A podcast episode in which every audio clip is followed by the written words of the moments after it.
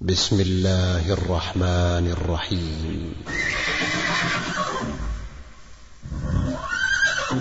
أمة المسجد أنت أم المعالي. أتحفينا برائع الأبطال.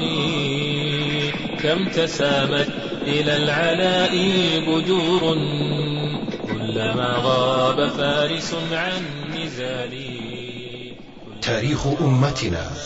لحظات مثيرة ساطعة قصة أعدها. أبطال هذه الأمة. وصاغ حروفها. أحد أبطال الإسلام. المسجد أنت أم المعالي. معالي أتحفينا برائع الأبطال. أبطال كم تسامت إلى العلاء بدور. بدور كلما غاب فارس عن نزال دخل التاريخ. من باب الرق والعبودية الضيق. حتى تلقت أبواب تاريخ المسلمين الواسعة. كرس نفسه وحياته فيه. خدمة الدفاع عن المقدسات. فطالت قامته. عندما كرس مواهبه العسكرية والسياسية. وكان سببا في أن تحول المغول إلى الدين الإسلامي. آل أيوب عند حطين نالوا بصلاح نصرا عزيز المنال. والمماليك سطروا صافحات من فداء وصولة الأبطال. من فداء وصولة الأبطال. ذا. بطلنا الذي سطره التاريخ. هو محمود. المملوك ثم الأمير ثم السلطان.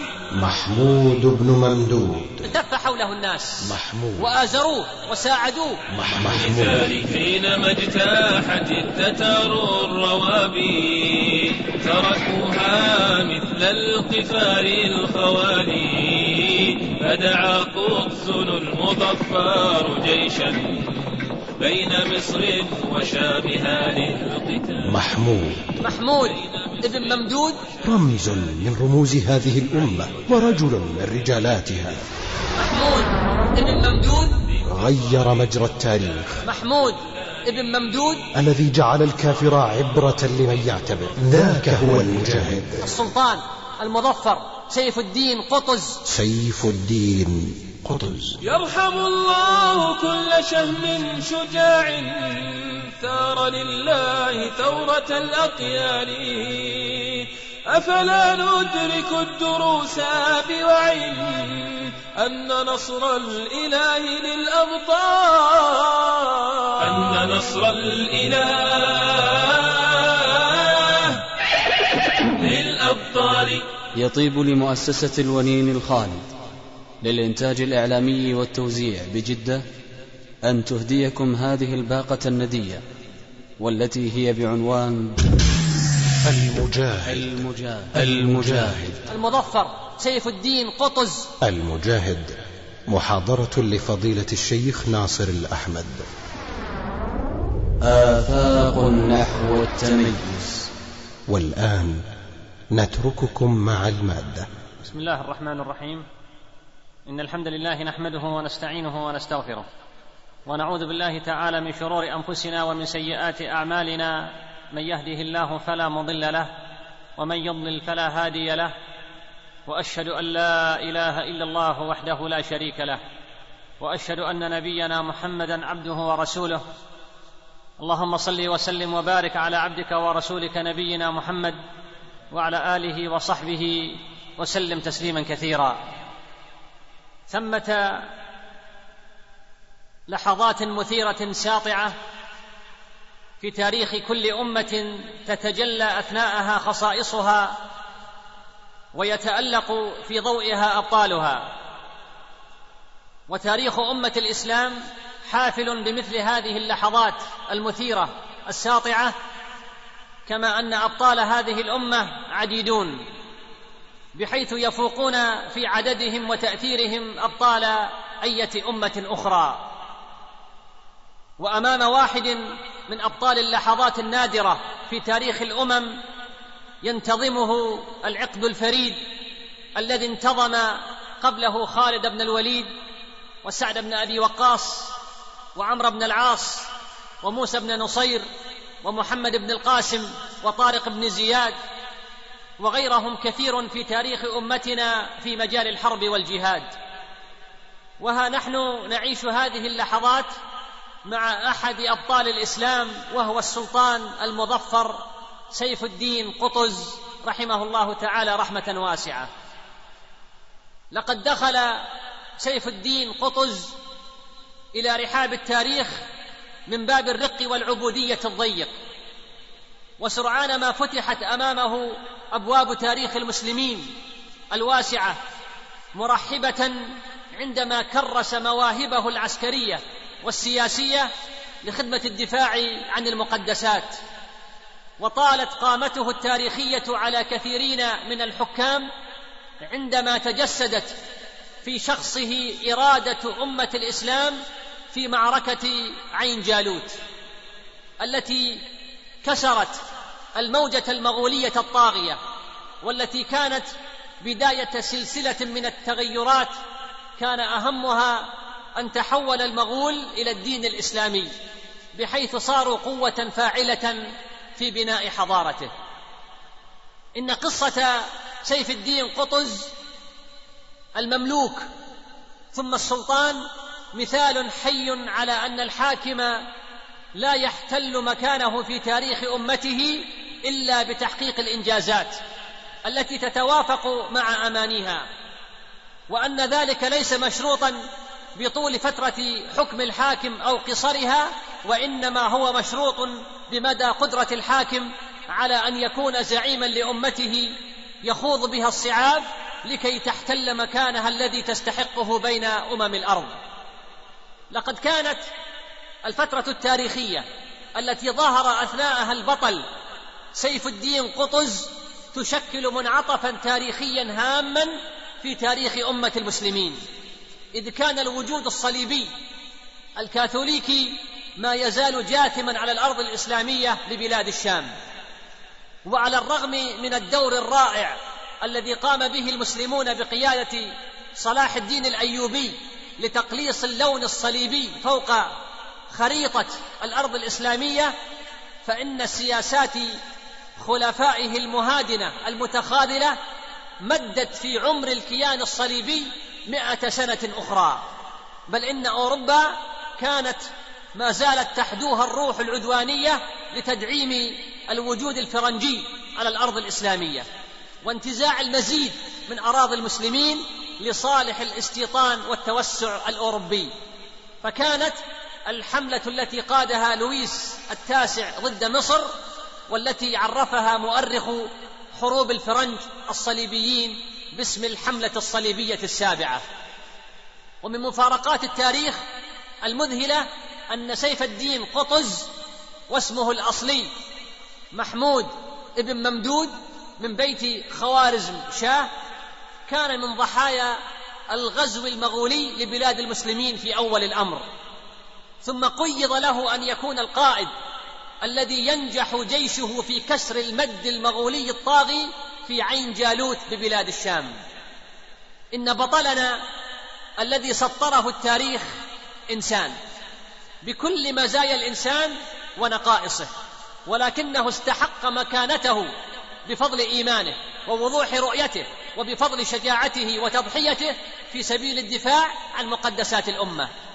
فالتف حوله الناس وآزروه وساعدوه على تحقيق النصر وانتزاع مكانته على مسرح التاريخ.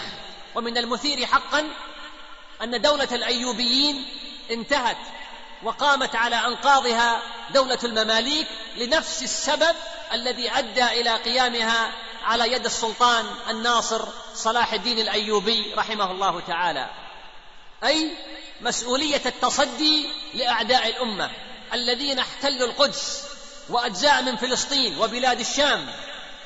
وباتوا يهددون بقية المنطقة الإسلامية فقد فشل الأيوبيون الأواخر في استكمال الدور التاريخي الذي أفرز دولتهم وبدلا من اهتماماتهم بالجهاد ضد العدو وجهوا طاقاتهم وقدراتهم السياسية والعسكرية للاقتتال فيما بينهم.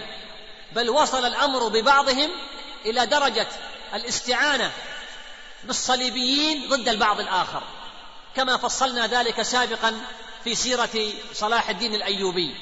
وبسبب حال التشرذم السياسي والتناحر العسكري فيما بين ملوك الأيوبيين الصغار تراجع دورهم التاريخي أمام دور المماليك الذين رباهم الأيوبيون ليكونوا عدتهم العسكرية ضد بعضهم البعض.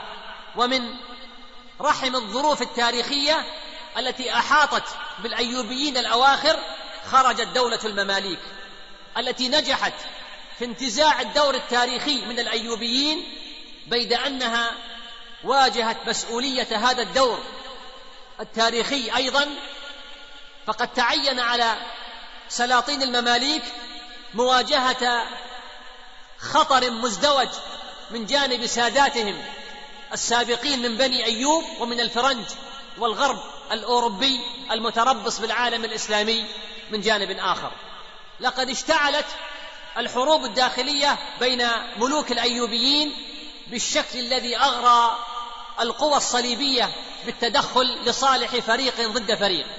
وتجمعت القوى الأيوبية المتناثرة في بلاد الشام في حلف بائس مع الصليبيين ضد السلطان الصالح نجم الدين أيوب سلطان مصر وكبير الأيوبيين.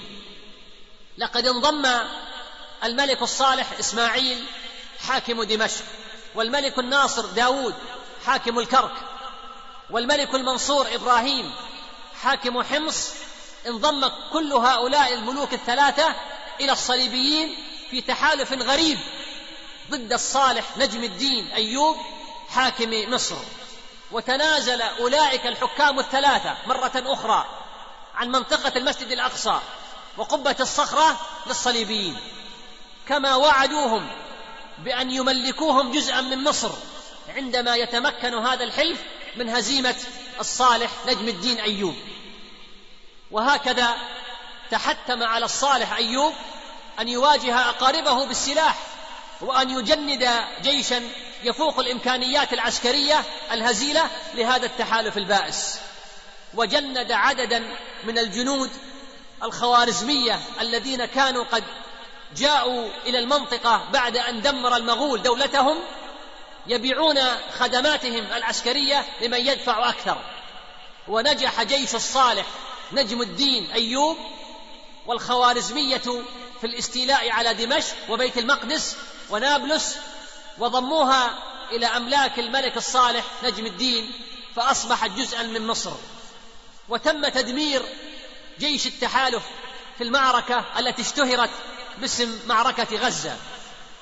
بعد ذلك غير الخوارزمية ولاءهم وانقلبوا ضد الصالح نجم الدين أيوب ومن هنا بدأ اعتماده يتزايد على المماليك مما مهد السبيل لظهورهم قوة عسكرية ثم قوة سياسية في المنطقة.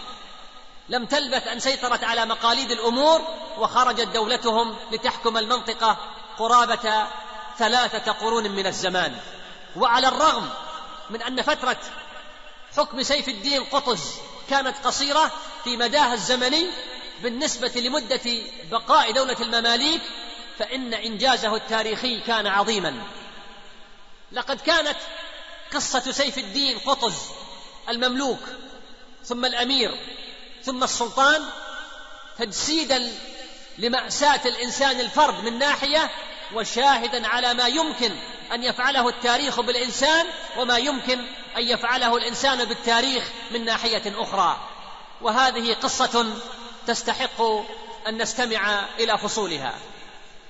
المماليك مصطلح فرض نفسه على تاريخ مصر.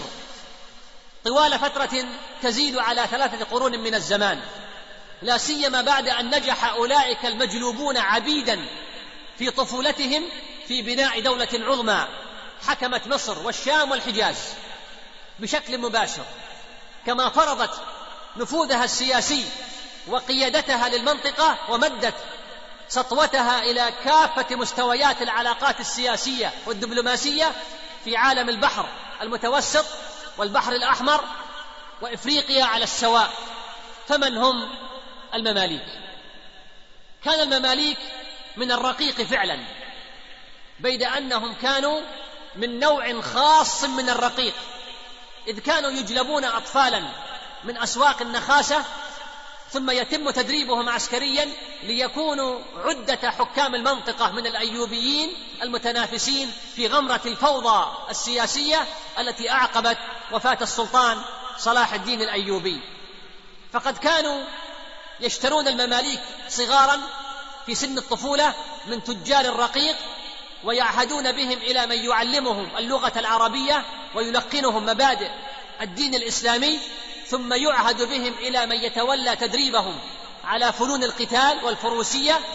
وفي زمن كان للقوة العسكرية الدور الأكبر في حسم مصائر الحكام والمحكومين زادت أعداد المماليك في جيوش الحكام الأيوبيين من جهة كما زادت أهميتهم في الحياة السياسية الأيوبية ودوائر الحكم في مصر والشام من جهة أخرى.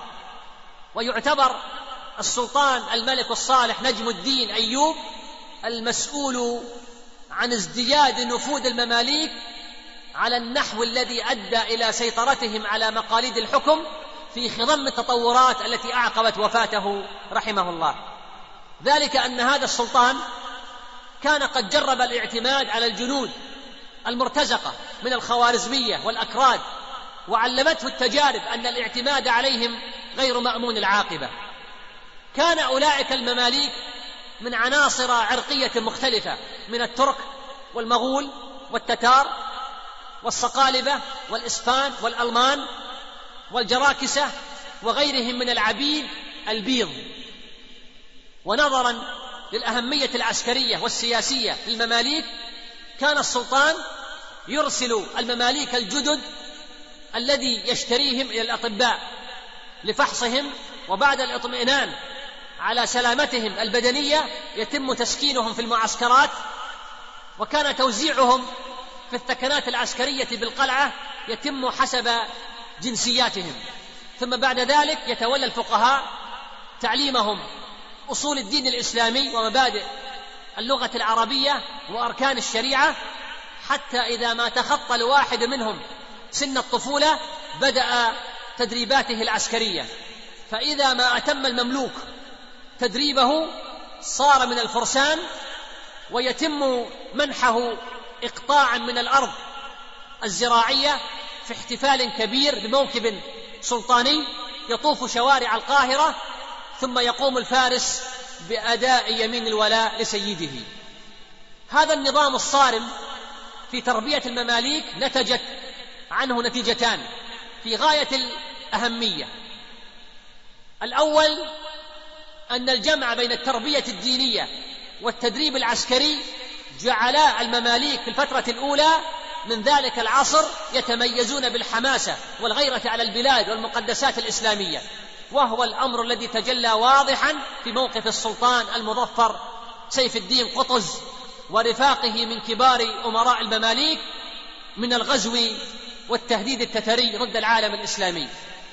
الثاني تمثلت في رابطة الزمالة التي كانت تربط بين المماليك حيث كانت من أقوى الروابط القائمة على الولاء الشخصي في الدولة.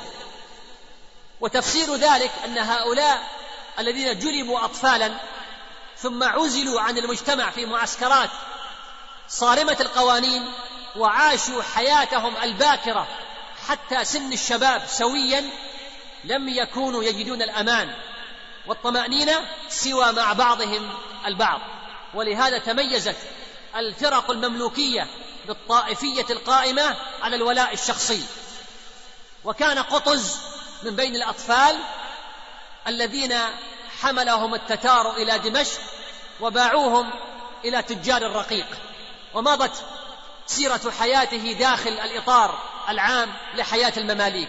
ومعنى كلمة قطز الكلب الشرس وهي كلمة مغولية أطلقها عليه من اختطفوه وباعوه وربما يكون تجار الرقيق هم الذين أعطوه هذا الاسم. هذه هي بداية المملوك قطز وهو أنه مر بالمراحل التي كان يمر بها أي مملوك في تلك الفترة الباكرة في تاريخ دولة سلاطين المماليك. وقد ترقى في الخدمة حتى صار أكبر مماليك. الملك الذي اشتراه وهو الملك المعز التركماني. وقد وصف قطز بأنه كان شابا أشقر كث اللحية بطلا شجاعا عفا عن المحارم مترفعا عن الصغائر مواظبا على الصلاة والصيام وتلاوة الأذكار. تزوج من بني قومه ولم يخلف ولدا ذكرا بل ترك ابنتين. لم يسمع عنهما الناس شيئا بعد وفاته. وكان أول ظهور له على صفحات التاريخ ما ذكرته المصادر من اشتراكه في قتل فارس الدين أقطاي الذي كان الملك المعز. قد أعد المؤامرة للتخلص منه. وبعد ذلك بدأ قطز يشق طريقه على الطريقة المملوكية صوب العرش الذي جلس عليه سيده المعز. التركماني.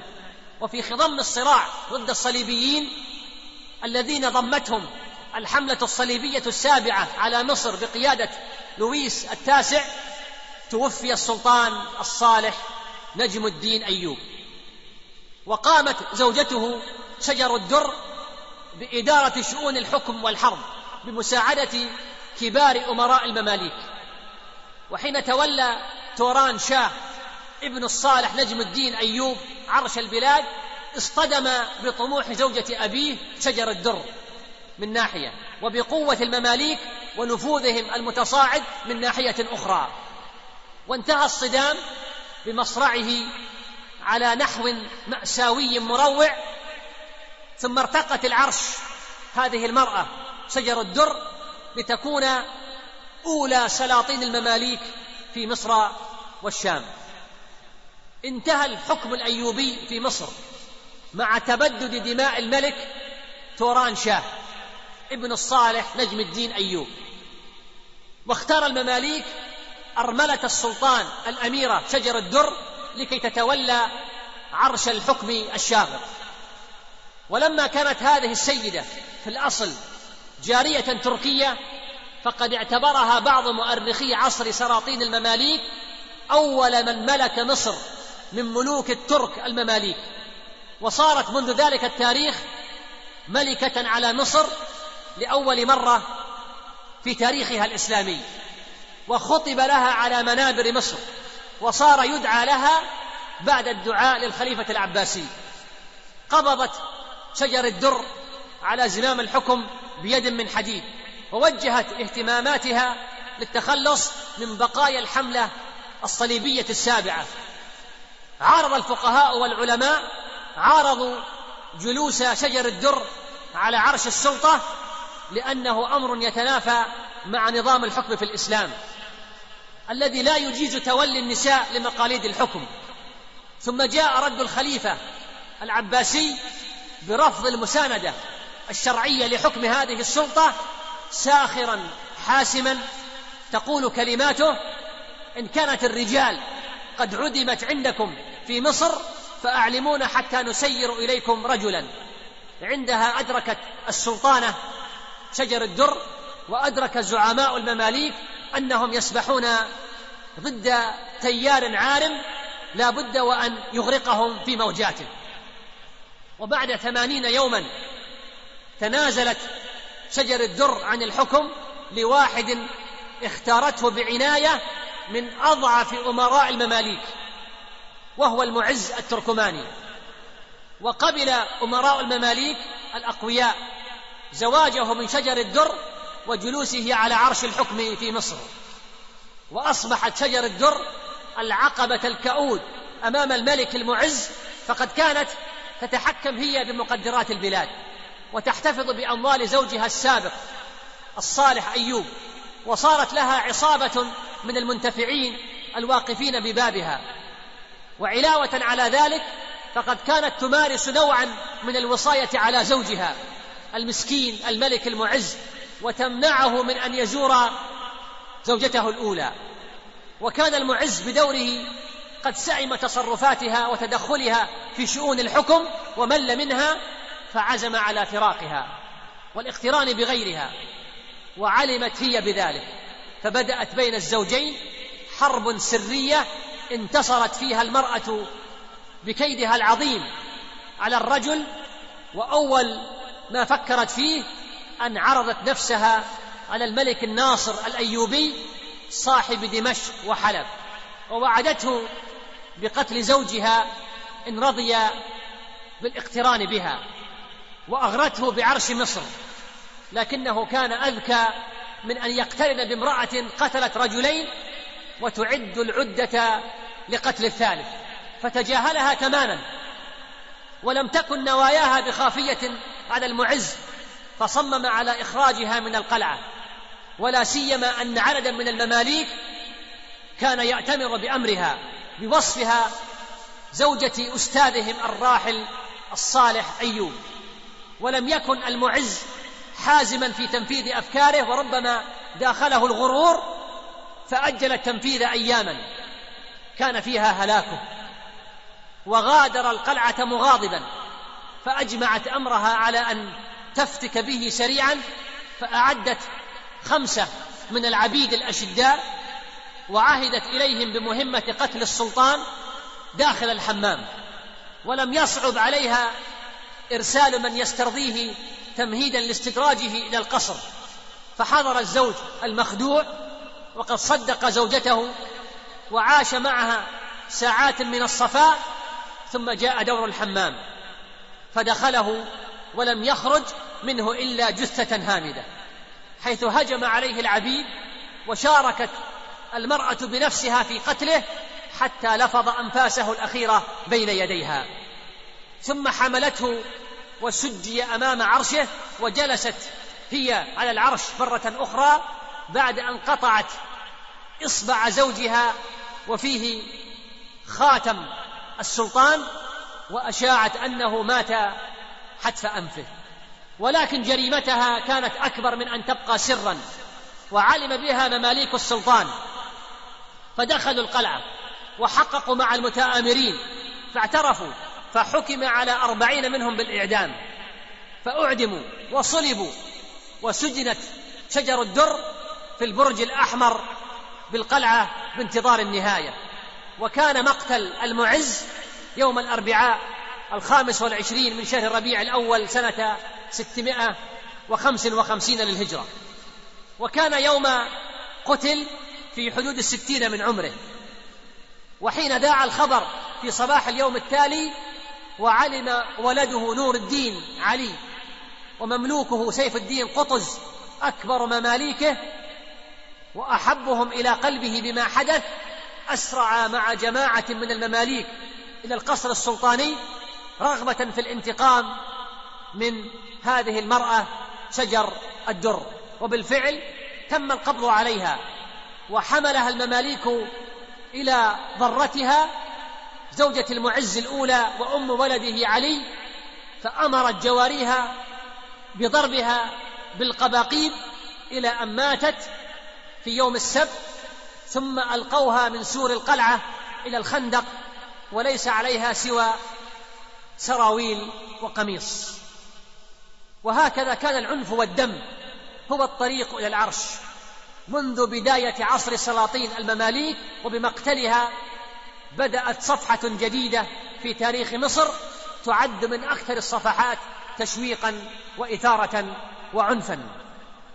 بعدها اتفق الأمراء في مصر على تنصيب ابنه سلطانا على مصر وسموه الملك المنصور نور الدين علي وجعلوا الأمير قطز نائبا له ومدبرا لمملكته. لكن السلطان الجديد لم يكن بمستوى المسؤولية. فقد كان مهتما بمناقرة الديوك ومناطحة الكباش وتربية الحمام وركوب الحمير في القلعة ومعاشرة الأراذل والسوقة تاركا لأمه ومن وراءها تسير أمور الدولة في تلك الأوقات العصيبة. وقد استمر هذا الوضع الشاذ قرابة ثلاث سنوات. على الرغم من تعاظم الأخطار وسقوط بغداد بيد المغول وكان من أشد المتأثرين بذلك والمدركين لهذه الأخطار الأمير قطز الذي كان يحز في نفسه ما كان يراه من رعونة هذا الملك الصغير وتحكم النسوان في مقدرات البلاد واستبداد الأمراء وإيثارهم مصالحهم الخاصة على مصلحة البلاد والعباد. ولم يشأ سيف الدين قطز أن يتعجل الأمر فأمسك بيده زمام السلطة تاركا للسلطان الصبي شعائر السلطة ولقبها ولا شيء أكثر من ذلك. وكانت الإشاعات تملأ سماء القاهرة بأن السلطان الصبي يريد خلع قطز مملوك أبيه وصاحب اليد البيضاء في توليه عرش البلاد. واجتمع الأمراء في بيت أحد كبرائهم وتكلموا إلى أن نجحوا في إصلاح الأمور بين الملك المنصور علي وبين مملوك أبيه سيف الدين قطز. وهكذا توطدت مكانة قطز في الدولة وبذلك ازدادت قامته السياسية طولا ولكن الدولة التي يحكمها سلطان في سن الصبا بدأت واهنة ضعيفة غير قادرة على تحمل المسؤوليات. بدأ صدى طبول الحرب التترية يتردد على حدود هذه الدولة الوليدة. ولم يكن بوسع السلطان الصبي نور الدين علي أن يفعل شيئا إزاء هذا الخطر الداهم. ومع كل خبر جديد عن وحشية التتار كانت الأحوال تزداد اضطرابا. والقلق يفترس نفوس الناس. فقد ملك هولاكو بغداد وقتل الخليفة المستعصم بالله وصار المسلمون بغير خليفة للمرة الأولى في تاريخهم. وخرب التتار الجوامع والمساجد وسفكوا الدماء حتى جرت في الطرقات واستمروا على ذلك أربعين يوما. ومع ذلك فإن بعض الذين وضعتهم الظروف على عروش بلاد المسلمين كانوا على قدر من الأنانية السياسية وضيق الأفق بحيث حاولوا أن يتفقوا مع هولاكو ضد إخوانهم. فقد أرسل الملك الناصر صاحب دمشق ابنه الملك العزيز إلى هولاكو ومعه هدايا وعددا من الأمراء ليطلب منه على لسان أبيه قوات تساعده في أن يأخذ مصر من المماليك. وخاف الناس بدمشق خوفا عظيما عندما علموا بأن التتر قد قطعوا نهر الفرات في طريقهم إلى الشام. وسار كثيرون منهم إلى جهة مصر وكان الوقت شتاء فمات منهم عدد كبير ونهب البدو أمتعة الكثيرين وأفاق الملك الناصر بعد فوات الأوان فأرسل المؤرخ والفقيه المعروف كمال الدين بن العديم رحمه الله إلى مصر يستنجد بعساكرها. وهكذا بدأت الحرب تطل بوجهها المرعب على الساحة السياسية في مصر. وكان نجم تلك الساحة الساطع آنذاك هو الأمير سيف الدين قطز رحمه الله. فلما قدم ابن العديم إلى القاهرة عقد مجلس بالقلعة حضره السلطان الصبي الملك المنصور نور الدين علي وحضره كبار أهل الرأي من الفقهاء والقضاة من أمثال قاضي القضاة بدر الدين حسن السنجاري والشيخ العز بن عبد السلام وغيرهم. وكان قطز بين الحاضرين. وسألهما الحاضرون عن أخذ الأموال من الناس لإنفاقها على الجنود ضد التتار. فتكلم العز بن عبد السلام رحمه الله تعالى وقال إذا لم يبق شيء في بيت المال وأنفقتم أنتم أيها الأمراء أنفقتم الذهب ونحوها من الزينة وساويتم بينكم وبين العامة في الملابس سوى آلات الحرب ولم يبق للجندي إلا فرسه التي يركبها ساغ أخذ شيء من أموال الناس في دفع الأعداء إلا أنه إذا دهم العدو وجب على الناس كافة دفعه بأموالهم وأنفسهم. وبينما كان هولاكو يجتاح أقاليم العالم الإسلامي الشرقية كان نجم سيف الدين قطز يزداد سطوعا وتزداد قامته السياسية طولا وكأنه كان على موعد مع التاريخ. لكي ينجز مهمته الكبرى في هزيمة الجحافل التترية الظالمة. واستغل قطز اجتماع القلعة لخلع السلطان الصبي. فأخذ يتحدث عن مساوئ الملك المنصور علي.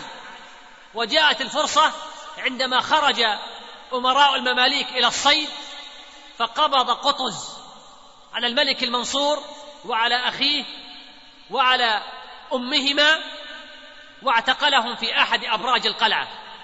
فكانت مدة حكم المنصور سنتين وثمانية أشهر وثلاثة أيام. وصار سلطانا هو على الديار المصرية وجلس قطز على سرير الملك بقلعة الجبل في نفس اليوم. واتفق الحاضرون على توليته لأنه كبير البيت ونائب الملك وزعيم الجيش ومعروف بالشجاعة والفروسية. ورضي به الأمراء الكبار. وأجلسوه على سرير الملك. ولقبوه بالمظفر. وما أن شعر أن سلطته قد رسخت حتى أخذ يتخلص من كل من يمكن أن يشكل تهديدا على عرشه. ومن ناحية أخرى بدأ يختار أركان دولته ويوطد دعائم حكمه. وتدبير العساكر واستخدام الأجناد وسائر أمور الجهاد والاستعداد للحرب ضد التتار. تزلزل العالم الإسلامي بسقوط الخلافة العباسية على يد هولاكو عام 656 للهجرة حيث أمر هولاكو بالهجوم العام على بغداد. وفي اليوم الرابع من الهجوم استسلم الخليفة العباسي المستعصم بالله. وسلم عاصمته للغزاة بدون شرط.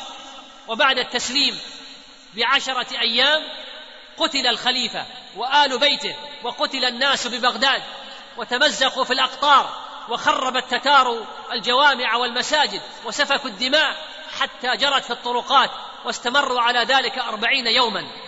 وهكذا ظلت بغداد الجريحة نهبا لكل الرغبات الوحشية والتدميرية. على مدى هذه الأيام وصارت بعدها أطلالا تشهد على عنف المغول الذين أحرقوا مبانيها الجميلة ودمروا مكتبتها العامرة. وكانت تلك هي المرة الأولى التي تقع فيها عاصمة الخلافة أسيرة لغير المسلمين. كان وقع الصدمة على نفوس المسلمين مريرا وعنيفا لأنهم وجدوا أنفسهم بدون خليفة للمرة الأولى في تاريخهم وعلى الرغم من كل مظاهر الضعف التي بدت واضحة على الخلافة العباسية فإن مكانتها كانت راسخة في وجدان المعاصرين بالقدر الذي جعلهم عاجزين عن تصور العالم بدونها إذ كان العالم في نظرهم مرادفا للخلافة وخيل لهم أن العالم على وشك الانحلال وأن الساعة آتية عن قريب. أخذ الزحف المغولي يطوي البلاد حتى وصل إلى أطراف بلاد الشام. وسارع الناصر يوسف حاكم دمشق وحلب إلى إرسال سفارة برئاسة ولده إلى هولاكو معلنا خضوعه الذي حاول أن يؤكده بالهدايا والتحف الفاخرة. كما طلب مساعدة المغول في أخذ مصر من أيدي المماليك. ولكن قائد المغول غضب من هذه السفارة التي اعتبرها غير لائقة بمقامه وطلب من الناصر الخضوع دون ما قيد أو شرط وعندما أدرك الناصر أنه خسر احترام المسلمين بعث برسالة عنيفة ملؤها السباب إلى هولاكو الذي جعله يدفع ثمن السباب غاليا عندما اقتحم هولاكو املاكه واستنجد بالمماليك. ووعده قطز الذي كان قد اعتلى عرش مصر آنذاك بأن يساعده. وفي شهر صفر عام ستمائة وثمان وخمسين للهجرة استولى هولاكو على حلب بعد سبعة أيام من الهول والتخريب وسفك الدماء. وأعلن بعض ملوك الأيوبيين خضوعهم له في محاولة لتجنب الخراب الذي حل بمدينة حلب. أما الناصر يوسف فقد اضطرب وعزم على قتاله وضرب معسكره وطلب النجدة من الملك المغيث عمر صاحب إمارة الكرك والسلطان المظفر قطز بيد أنه قد استسلم في النهاية. كما تخاذل الأمراء من حوله بشكل أغضب الأمير ركن الدين بيبرس الذي كان قد دخل في خدمة الناصر. وفي الليل حاولت مجموعة من المماليك اغتيال الناصر يوسف ولكنه نجا من الموت. توجه بعدها بيبرس إلى غزة ومن هناك أرسل يطلب الأمان من سيف الدين قطز الذي حلف له ووعده الوعود الجميلة ووصل إلى مصر فعلا فأنزله قطز بدار الوزارة وأحسن معاملته ثم أقطعه قليوب ومناطق الريف المجاورة لها. أما الناصر فقد سار باتجاه الحدود المصرية حتى غزة على أمل أن تصله النجدة في وقت مناسب.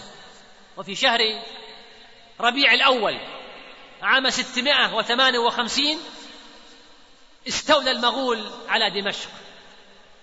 وتوسل أعيانها إلى هولاكو بعد أن قرروا تسليم المدينة فسير طائفة من التتر وأوصاهم بأهل دمشق ونهاهم أن يأخذوا لأحد درهما فما فوقه.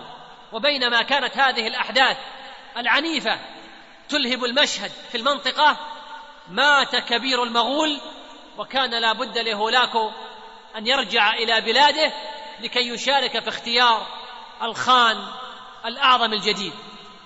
وصلت رسل هولاكو إلى القاهرة ومعهم خطاب منه يفيض غطرسة تقول بعض كلماته فنحن لا نرحم من بكى ولا نرق لمن شكى فتحنا البلاد وطهرنا الأرض من الفساد فعليكم بالهرب وعلينا بالطلب فأي أرض تأويكم؟ وأي بلاد تحميكم؟ وأي ذلك ترى؟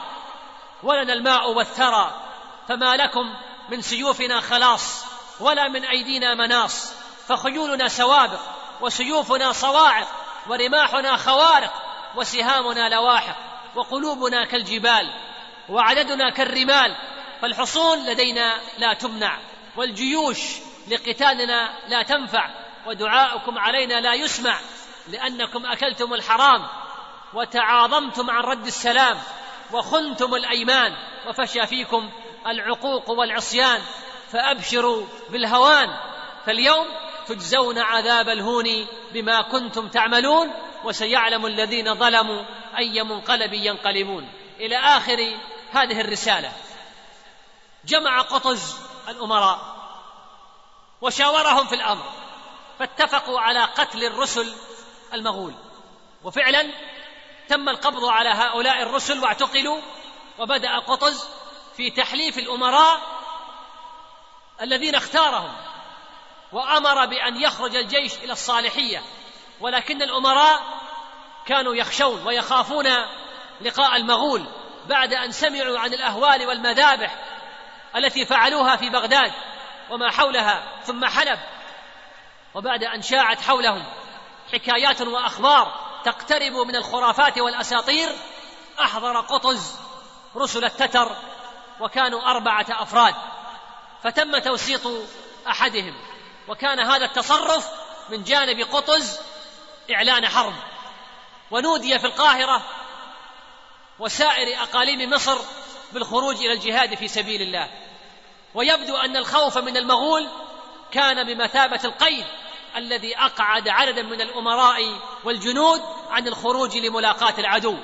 وقال قطز أنا متوجه فمن اختار الجهاد فليصحبني ومن لم يختر ذلك فليرجع إلى بيته. فإن الله مطلع عليه وخطيئة حريم المسلمين في رقاب المتأخرين. فتكلم الأمراء الذين اختارهم وحلفهم في موافقته على السير. فلم يسع البقية إلا أن يوافقوا وانفض الجمع. وفي الليل ركب السلطان وقال أنا ألقى التتار بنفسي. فلما رأى الأمراء مسير قطز وعزمه على الحرب خرجوا وهم في حال من التردد. قبلها بدأ قطز بجمع الأموال بناء على فتوى العز بن عبد السلام. لأن خزينة الدولة كانت خاوية لا تفي باحتياجات الجهاد بسبب إتلاف شجر الدر للأموال التي كانت بحوزتها.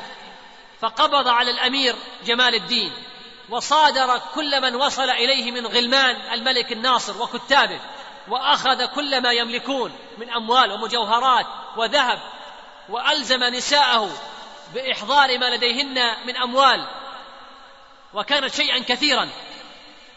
ثم أخذ قطز من نساء الأمراء اموالا طائلة وعاقب بعضهن حتى أذعن وسلمن الأموال وعمد إلى جمع الأموال بشتى السبل فأعاد تقويم الأملاك وأخذ زكاتها من أربابها وأخذ من كل إنسان في مصر دينارا واحدا وأخذ من الأتراك المقيمين ثلث دينار. وكان على ثقة بأن التتار سيقرعون باب مصر بالعنف نفسه الذي قرعوا به باب بغداد من قبل وسيكون مصير القاهرة كمصير بغداد. ولذلك لم يتردد في جمع الأموال لأنها الخطوة الأولى والحاسمة لجمع الجيوش. قال قطز للأمراء إن أمامنا اختيار واحد من ثلاثة. إما الصلح أو القتال أو الجلاء والهرب. أما الجلاء والهرب عن البلاد فإنه أمر متعذر لأنه لا يمكن أن نجد لنا سفرا إلا إلى جهة المغرب وبيننا وبينه مسافات بعيدة. فأجاب ناصر الدين وليس هناك مصلحة في مصالحتهم. فتكلم الأمراء وقالوا وليس لنا طاقة على قتالهم. عندئذ قال قطز إن الرأي عندي أن نتوجه جميعا إلى القتال فإن ظفرنا فهو المراد وإلا فلن نكون ملومين أمام الخلق. وقد استشار السلطان العز بن عبد السلام في أمر هذا القتال من عدمه فقال لهم العز بن عبد السلام رحمه الله اخرجوا وأنا أضمن لكم على الله النصر. وهذا الرد من هذا القاضي العز بن عبد السلام ومن قبله الفتوى في جمع الأموال مثلين يحتدي بهما العلماء من بعده. ونودي في القاهرة وسائر مصر بالخروج للجهاد في سبيل الله ونصرة الله عز وجل ورسوله وقام العلماء والخطباء بأكبر دور في تحريض الناس على الجهاد بالأموال والأنفس وفي المساء ركب السلطان ودقت طبول الحرب وكان العلماء والوعاظ يلهبون الحماس في الجند ويحرضونهم على الصدق في القتال وتوحيد الصف وطلب الشهادة وهم يقرؤون عليهم آيات الجهاد وخرج قطز بجيشه في شهر رمضان عام ستمائة وثمان وخمسين للهجرة. وترك نائبا عنه في مصر وأمر الأمير ركن الدين بيبرس أن يقود عساكره ليكونوا مقدمة الجيش إلى غزة لكي يعرف أخبار التتر وعندما وصل بيبرس إلى غزة لقي طلائع المغول واستطاع أن يلحق بهم هزيمة غير حاسمة بيد أنها كانت كافية لدفعهم إلى الرحيل من غزة. وهكذا سيطرت قوات بيبرس على غزة وقد أثبتت هذه المعركة أن الأمن المصري يبدأ من بلاد الشام عامة وفي فلسطين على نحو خاص وهو أمر تؤكده التجارب التي مرت على المنطقة طوال تاريخها. واستبشر المسلمون عندما بلغهم نبأ انتصار بيبرس على التتار في غزة وطردهم منها. وكان ذلك فعلا حسنا لأن غزة كانت أول مدينة إسلامية ينسحب منها التتار مكرهين. وتلقى بيبرس تعليمات من قطز باستدراج التتار إلى منطقة عين جالوت. فصار يتقدم ويتأخر ويروغ روغان الثعلب حتى ساقهم إلى حتفهم في عين جالوت. ومع إشراقة شمس يوم الجمعة الخامس والعشرين من شهر رمضان المبارك عام ستمائة وثمان وخمسين للهجرة كان اللقاء الحاسم بين المسلمين والتتار على عين جالوت بفلسطين بين نابلس وبيسان في الضفة الغربية لنهر الأردن. وكان في قلوب المسلمين وهم عظيم من التتر. وفي صباح يوم المعركة امتلأ الوادي بالجنود والناس الذين كانوا قد توافدوا متطوعين أو للقيام بالخدمات التي يحتاجها الجنود عادة واتخذ جيش المغول موقعه صوب الجبل على حين كان جيش المسلمين بقيادة السلطان المظفر سيف الدين قطز في الوادي. تجمع الجيش المصري عند مدينة عكا حيث عقد السلطان قطز مؤتمرا حربيا حضره رؤساء الفرق العسكرية لعرض خطة قرار المعركة.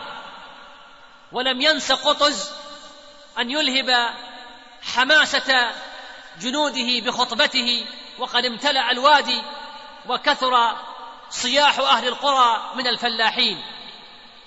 تحيز التتر إلى الجبل وبدأ القتال بحملة كاسحة للتتار على المسلمين وتلك هي طريقتهم. فلم تثبت ميسرة المسلمين وكادت أن تنهار فأردفها الملك المظفر بنفسه وألقى خوذته على الأرض وصاح بصوت جهوري وإسلاماه وتبعه المسلمون فانجبر الصدع وثبتت الميسرة والتهب الحماس في نفوس الجميع وصار كل واحد منهم يحاول أن يصنع بطولة بنفسه واشتد القتال.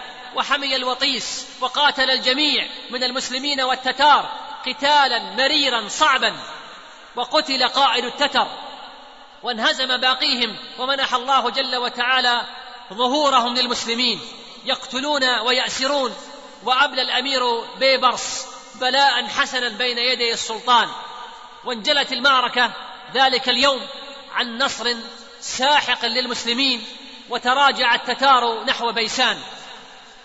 ثم عادوا وقد نظموا صفوفهم فقاتلهم المسلمون من جديد وصاح المظفر مرة أخرى وإسلاما وتبعه الأمراء والجنود وسط بكاء الفلاحين وتهليلهم وصا وصياح الجند واستبسالهم وانجلت الجولة الثانية وكانت الأخيرة من المعركة عن نصر مؤزر للمسلمين وهزيمة نكراء للتتار لأول مرة في تاريخهم وقتل منهم الآلاف ولاذ الآخرون بالفرار فتعقبهم الأمير بيبرس يقتل ويأسر وتخطفهم الفلاحون من كل مكان وضاقت عليهم الأرض بما رحبت وطار الحمام بأخبار النصر المبين فلاذ من في بلاد الشام من التتار بالفرار والأمير بيبرس في إثرهم.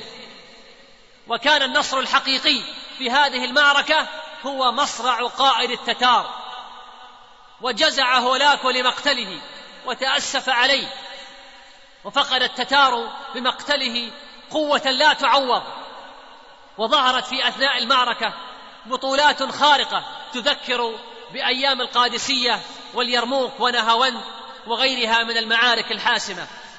فلما انكسر التتار الكسرة الثانية نزل قطز عن فرسه ومرغ وجهه على الأرض وصلى ركعتين شكرا لله تعالى ثم ركب وأقبل على المعسكر. وقد امتلأت أيديهم بالغنائم وكان من أهم نتائج معركة عين جالوت أن تبدد الخوف من التتار وتلاشت الأسطورة القائلة بأنهم قوة لا يمكن هزيمتها. وأكثر النتائج السياسية والعسكرية أهمية على الإطلاق تجسدت في ظهور دولة سلاطين المماليك وريثا شرعيا لكل من الأيوبيين والعباسيين على السواء. فبعد عين جالوت مباشرة استولى السلطان الملك المظفر سيف الدين قطز على بلاد الشام كلها من الفرات إلى مصر. وكان قطز هو أول من ملك البلاد الشامية واستناب بها من ملوك الترك. كان انتصار المسلمين بقيادة قطز في عين جالوت بمثابة المسمار الأخير في نعش الوجود المغولي ببلاد الشام من ناحية كما كان نذير شؤم بالنسبة للوجود الصليبي في هذه البلاد من ناحية أخرى. وصل خبر هزيمة المغول إلى دمشق يوم الأحد السابع والعشرين من شهر رمضان. وبدأ النواب والولاة الذين كان التتار قد عينوهم لحكم بلاد الشام بدأوا بالفرار خوفا من بطش الناس فامتدت إليهم أيدي أهل الضياع ونهبوهم. فكانت مدة استيلاء التتر على دمشق سبعة أشهر وعشرة أيام. وغادر قطز أرض المعركة وذلك لكثرة الجيف ونزل في سهل طبرية وكتب رسالة يبشر الناس في دمشق بالنصر الذي حققه المسلمون على المغول وهزيمتهم أمام بسالة جيشه. وفي يوم الأربعاء آخر شهر رمضان من تلك السنة وصل قطز إلى ضواحي دمشق حيث عسكر هناك حتى ثاني أيام العيد من شوال فدخل دمشق وأقام بقلعتها وهكذا استولى المظفر قطز في غضون عدة أيام على عاصمة الشام واستتب الأمن والنظام بسرعة وفي غضون أسابيع قليلة تمكن من الاستيلاء على سائر بلاد الشام حيث أقيمت له الخطبة في مساجد المدن الكبرى حتى حلب ومدن الفرات. وبعدما ملك دمشق عزم على أن يتوجه إلى حلب ليكشف أحوالها ويصلح ما خرب منها على أيدي التتار. فوشى إليه واش أن الأمير ركن الدين بيبرس مع جماعة من الأمراء متنكرين له متغيرين عليه فاتجه إلى ناحية الديار المصرية. ومن مفارقات التاريخ في تلك الفترة أن السلطان المظفر سيف الدين قطز أعاد ملوك الأيوبيين أصحاب العروش الصغيرة إلى عروشهم ملوكا تابعين له تابعين لسلطان مصر المملوكي. بعد أن كانوا يحاولون محاولات مستميتة في عزله والقضاء عليه. وهكذا قام قطز بترتيب حكم الشام وأعاد إلى ربوعها الأمن والاستقرار. الذي كان مفقودا منذ غزاها المغول. إن انتصار قطز في عين جالوت أنقذ العالم الإسلامي من خطر فادح لم يواجه مثله من قبل. ذلك أن المغول إذا استولوا على مصر لم تكن هناك دولة إسلامية كبيرة أخرى يمكن أن تواجههم. وما حدث بالفعل هو أن معركة عين جالوت أسفرت. عن هزيمة ساحقة للمغول من ناحية ومن ناحية أخرى جعلت سلطة المماليك في مصر وبلاد الشام هي القوة الرئيسية في المنطقة على مدى القرنين التاليين على الأقل أي حتى ظهور الإمبراطورية العثمانية في القرن الخامس عشر الميلادي. وربما يكون من المناسب هنا أن نشير إلى أن الخطر المغولي على العالم الإسلامي لم يكن بمثل فداحة الخطر الصليبي عليه.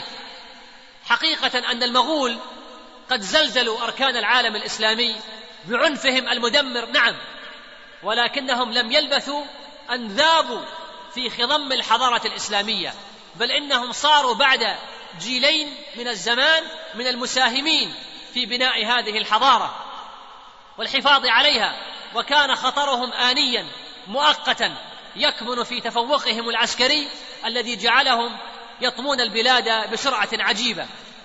أما الصليبيون الغرب الأوروبيون فكان لديهم مشروع لا يتحقق سوى بالقضاء على الوجود الحضاري للمسلمين كما أن العنف المدمر لم يكن ينقصهم. وكانت الحروب الصليبية في جوهرها حروبا استيطانية توسعية تحت راية الصليب ومن ثم كان صراعا بين الحضارة الإسلامية صاحبة الأرض والحق والحضارة الأوروبية الكاثوليكية التي قامت بعدوانها على أرض تبعد الفا ومائتي ميل عن مركز الدعوة الصليبية. ولم يحدث من قبل أو من بعد أن توحدت أوروبا في مشروع واحد مثل ما توحدت تحت راية المشروع الصليبي. وفي اليوم السادس والعشرين من شهر شوال توجه قطز بجيشه الظافر إلى مصر. وبينما كانت القاهرة تتزين لاستقبال القائد المنتصر فإن امرا كان يدبر في الخفاء. على يد أبرز قادة جيشه وهو الأمير ركن الدين بيبرس. لقد وصل بيبرس إلى منزلة عالية في الدولة بحيث أصبح الرجل الثاني فيها بعد قطز وصار يضمر السوء لقطز حتى تمكن من قتله في النهاية. خرج قطز ليسري عن نفسه وهو يمارس هواية الصيد. فانفرد عن أصحابه وعن حرسه فتبعه الأمير ركن الدين بيبرس مع عصابة من أصحابه واصطاد المظفر ولم يدر أنه سيكون هو نفسه أكبر صيد في هذا اليوم. اجتمعوا عليه من جميع الجهات وضربوه بسيوفهم تم لهم ذلك يوم السبت السادس عشر من شهر ذي القعدة عام ستمائة وثمان وخمسين للهجرة. وقد اشترك سبعة أمراء في قتله.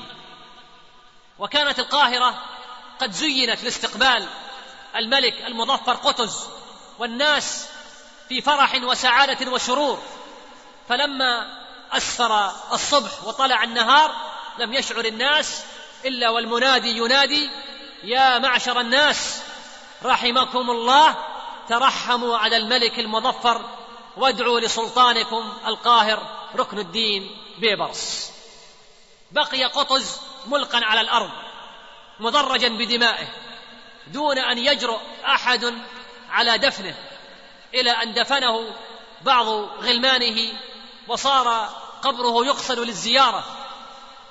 والناس يترحمون عليه ويدعون على قاتله وكثر الترحم عليه والدعاء على من قتله. وكان الملك الظاهر بيبرس قد شارك في قتله. فلما بلغه ذلك سير من نبشه ونقله إلى غير ذلك المكان وعفي أثره. وهكذا سقط الفارس صريعا مظلوما لا يعرف الناس من أمره إلا القليل وأسدل الستار عليه بعد أن سجل اسمه في سجل التاريخ. كان ذلك هو المشهد الأخير في قصة بطل عين جالوت ويبدو للناظر في كتب التاريخ التي حفظت لنا هذه القصة أن سيف الدين قطز قد جاء لأداء مهمة تاريخية محددة فلما أن أنجزها حتى توارى عن مسرح التاريخ بعد أن جذب الانتباه والإعجاب الذي جعل دوره التاريخي على الرغم من قصر فترته الزمنية كبيرا وباقيا. إن الناس في كل زمان ومكان قادرون على صنع النصر من رماد الهزيمة وبناء الحضارة من خرائب العدوان وزرع حدائق العلم والنور في ظلمات الجهل إذا وجدوا من يحسن قيادتهم ويضرب لهم المثل والقدوة ويتميز بالتضحية والشجاعة وإنكار الذات. وكان السلطان المظفر سيف الدين قطز تجسيدا لهذا رحمه الله تعالى رحمة واسعة وغفر لنا وله ولوالدينا ولسائر المسلمين والحمد لله أولا وآخرا وظاهرا وباطنا وأصلي وأسلم على نبينا محمد وعلى آله وصحبه وسلم تسليما كثيرا. ختاما تقبلوا تحيات إخوانكم في مؤسسة الونين الخالد للإنتاج الإعلامي والتوزيع. المملكة العربية السعودية جدة برج الستين مكتب رقم عشرة صندوق بريد واحد واحد اثنان أربعة ثمانية ثمانية جدة اثنان واحد ثلاثة سبعة واحد. هاتف رقم ستة ستة ثمانية أربعة ثمانية أربعة سبعة أو ستة ستة ثمانية أربعة ثمانية تسعة ثمانية. البريد الإلكتروني الونين آت msn.com تمت العمليات الصوتية والإخراج باستوديو تراتيل للإنتاج الإعلامي. مهندس الصوت فهد المهنا. جميع الحقوق محفوظة. السلام عليكم ورحمة الله وبركاته. أمة المجد أنت أم المعالي. أتحفينا برائع الأبطال. كم تسامت إلى العلاء بدور. كلما غاب فارس عن نزالي. كلما غاب فارس عن نزالي أمة المجد أنت أم المعالي. أتحفينا برائع الأبطال. كم تسامت إلى العلاء بدور. كلما غاب فارس عن نزالي كلما غاب فارس عن نزال. منذ عهد النبي والمجد ركب يتوالى محقق الآمال. وتجلى للراشدين ضياء. علم الكون رائعات الخصال. علم الكون رائعات الخصال. أمة المجد أنت أم المعالي. معالي. أتهفينا برائع الأبطال. أبطال كم تسامت إلى العلاء بدور. بدور كلما غاب فارس عن نزال كلما غاب فارس عن نزال. الفتوحات شرقهن لغرب وجنوب إلى روابي الشمال واستمر الهدى بمر الليالي. كل عصر بدولة ورجال كل عصر بدولة ورجال. أمة المجد أنت أم المعالي. معالي أتهفينا برائع الأبطال أبطال كم تسامت إلى العلاء بدور. بدور. كلما غاب فارس عن نزال كلما غاب فارس عن نزال آل أيوب عند حطين نالوا. بصلاح نصرا عزيز المنال والمماليك سطروا صافحات من فداء وصولة الأبطال من فداء وصولة الأبطال أمة المجد أنت أم المعالي. معالي أتهفينا برائع الأبطال. أبطال كم تسامت إلى العلاء بدور. بدور كلما غاب فارس عن نزال كلما غاب فارس عن نزال حينما اجتاحت التتار الروابي تركوها مثل القفار الخوالي. فدعا قطز المظفر جيشا بين مصر وشامها للقتال. بين مصر وشامها للقتال. عين جالوت في فلسطين ترنو لانتصار الهدى على الضلال. نصر الله بالمظفر دينا وحمى أهله وخيم الوبال. وحمى أهله وخيم الوبال. يرحم الله كل شهم شجاع ثار لله ثورة الأطيار أفلا ندرك الدروس بوعي أن نصر الإله للأبطال؟ أن نصر الإله